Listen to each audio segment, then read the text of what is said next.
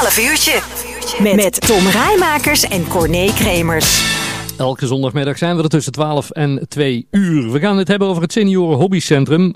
Hans van Baal hebben we aan de telefoon, het Senioren Hobbycentrum in Mail. Hans, goedemiddag. Goedemiddag, Corné.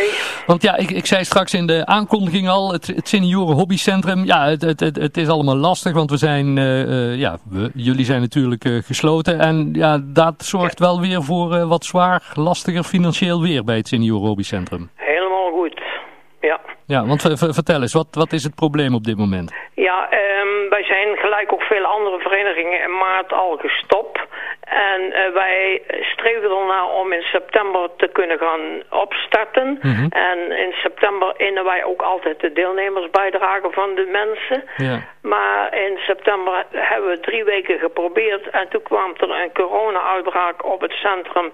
Tien mensen zijn indirect of direct zijn ze besmet geworden. Hm. En toen zijn we uh, gestopt.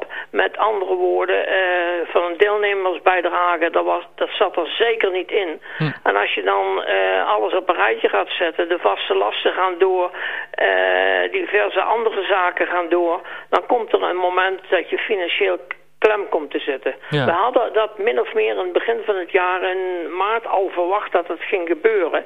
En toen hebben we gelijk, omdat wij huur moeten betalen aan de gemeente, een verzoek bij de gemeente ingediend, is er te praten over de huur.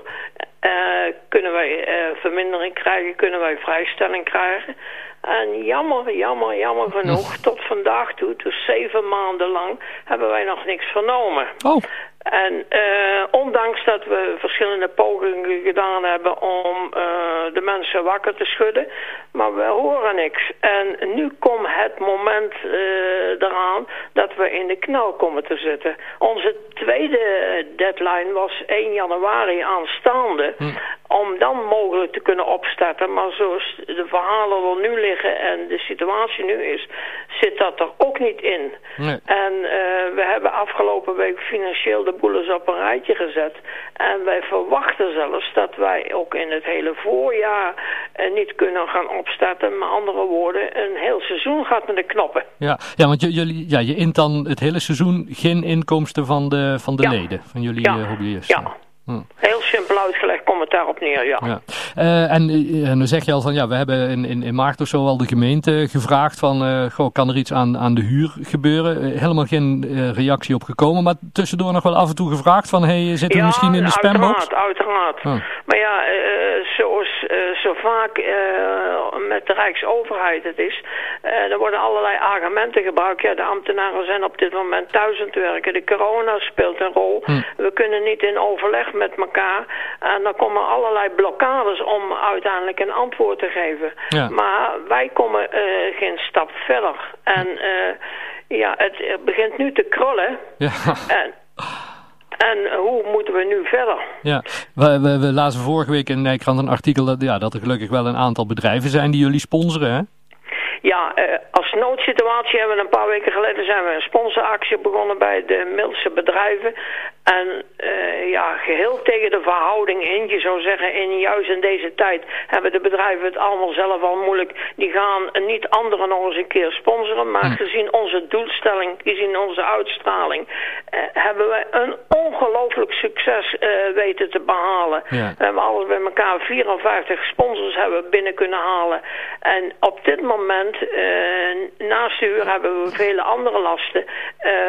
Kunnen we gelukkig een paar maanden het nog uitzingen. Hm. Maar dan is het helemaal einde oefening. Ja.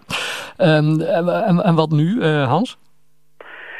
Um, wat nu, uh, wij gaan morgenmiddag met uh, het bestuur, dat zijn tien mensen, gaan wij op het centrum, komen wij bij elkaar en dan gaan we een noodscenario bedenken. Uh, hoe komen wij hier uit? We gaan de druk natuurlijk ook opvoeren richting Ja. gemeente, want er spelen bij ons an nog andere um, zaken.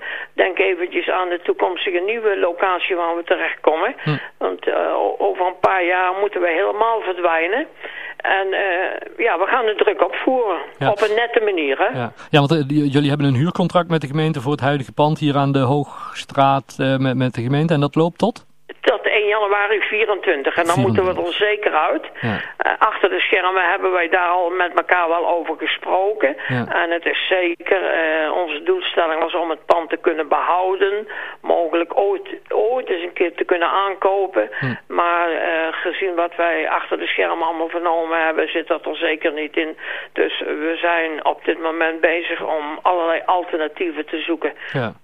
En, en, en, en wat, wat, waar moet ik dan aan denken als al- alternatieve locaties? Is er al iets concreets wat je zegt van ja, dat zou geschikt zijn? Nou, je weet, eh, met de nieuwe herindeling eh, komen eh, panden vrij. Hm. En je hoeft niet geleerd te zijn om te weten dat het gemeentehuis ook hoogwaarschijnlijk een, een pand gaat worden wat vrijkomt. Althans, veel minder gebruikt gaat worden in de toekomst. Hm. En eh, nou, dan moet je een beetje die kant op gaan denken. Maar alleen komen wij er nooit. Dan heb je toch absoluut de gemeente nodig. Ja, precies. Ja, en, en, en wat het allemaal straks gaat worden na 1 januari 22 als we gemeenteland van Kuik zijn met alle lokale initiatieven. Ja, daar, daar is natuurlijk ook nog eh, even koffiedik kijken. Ja, ja.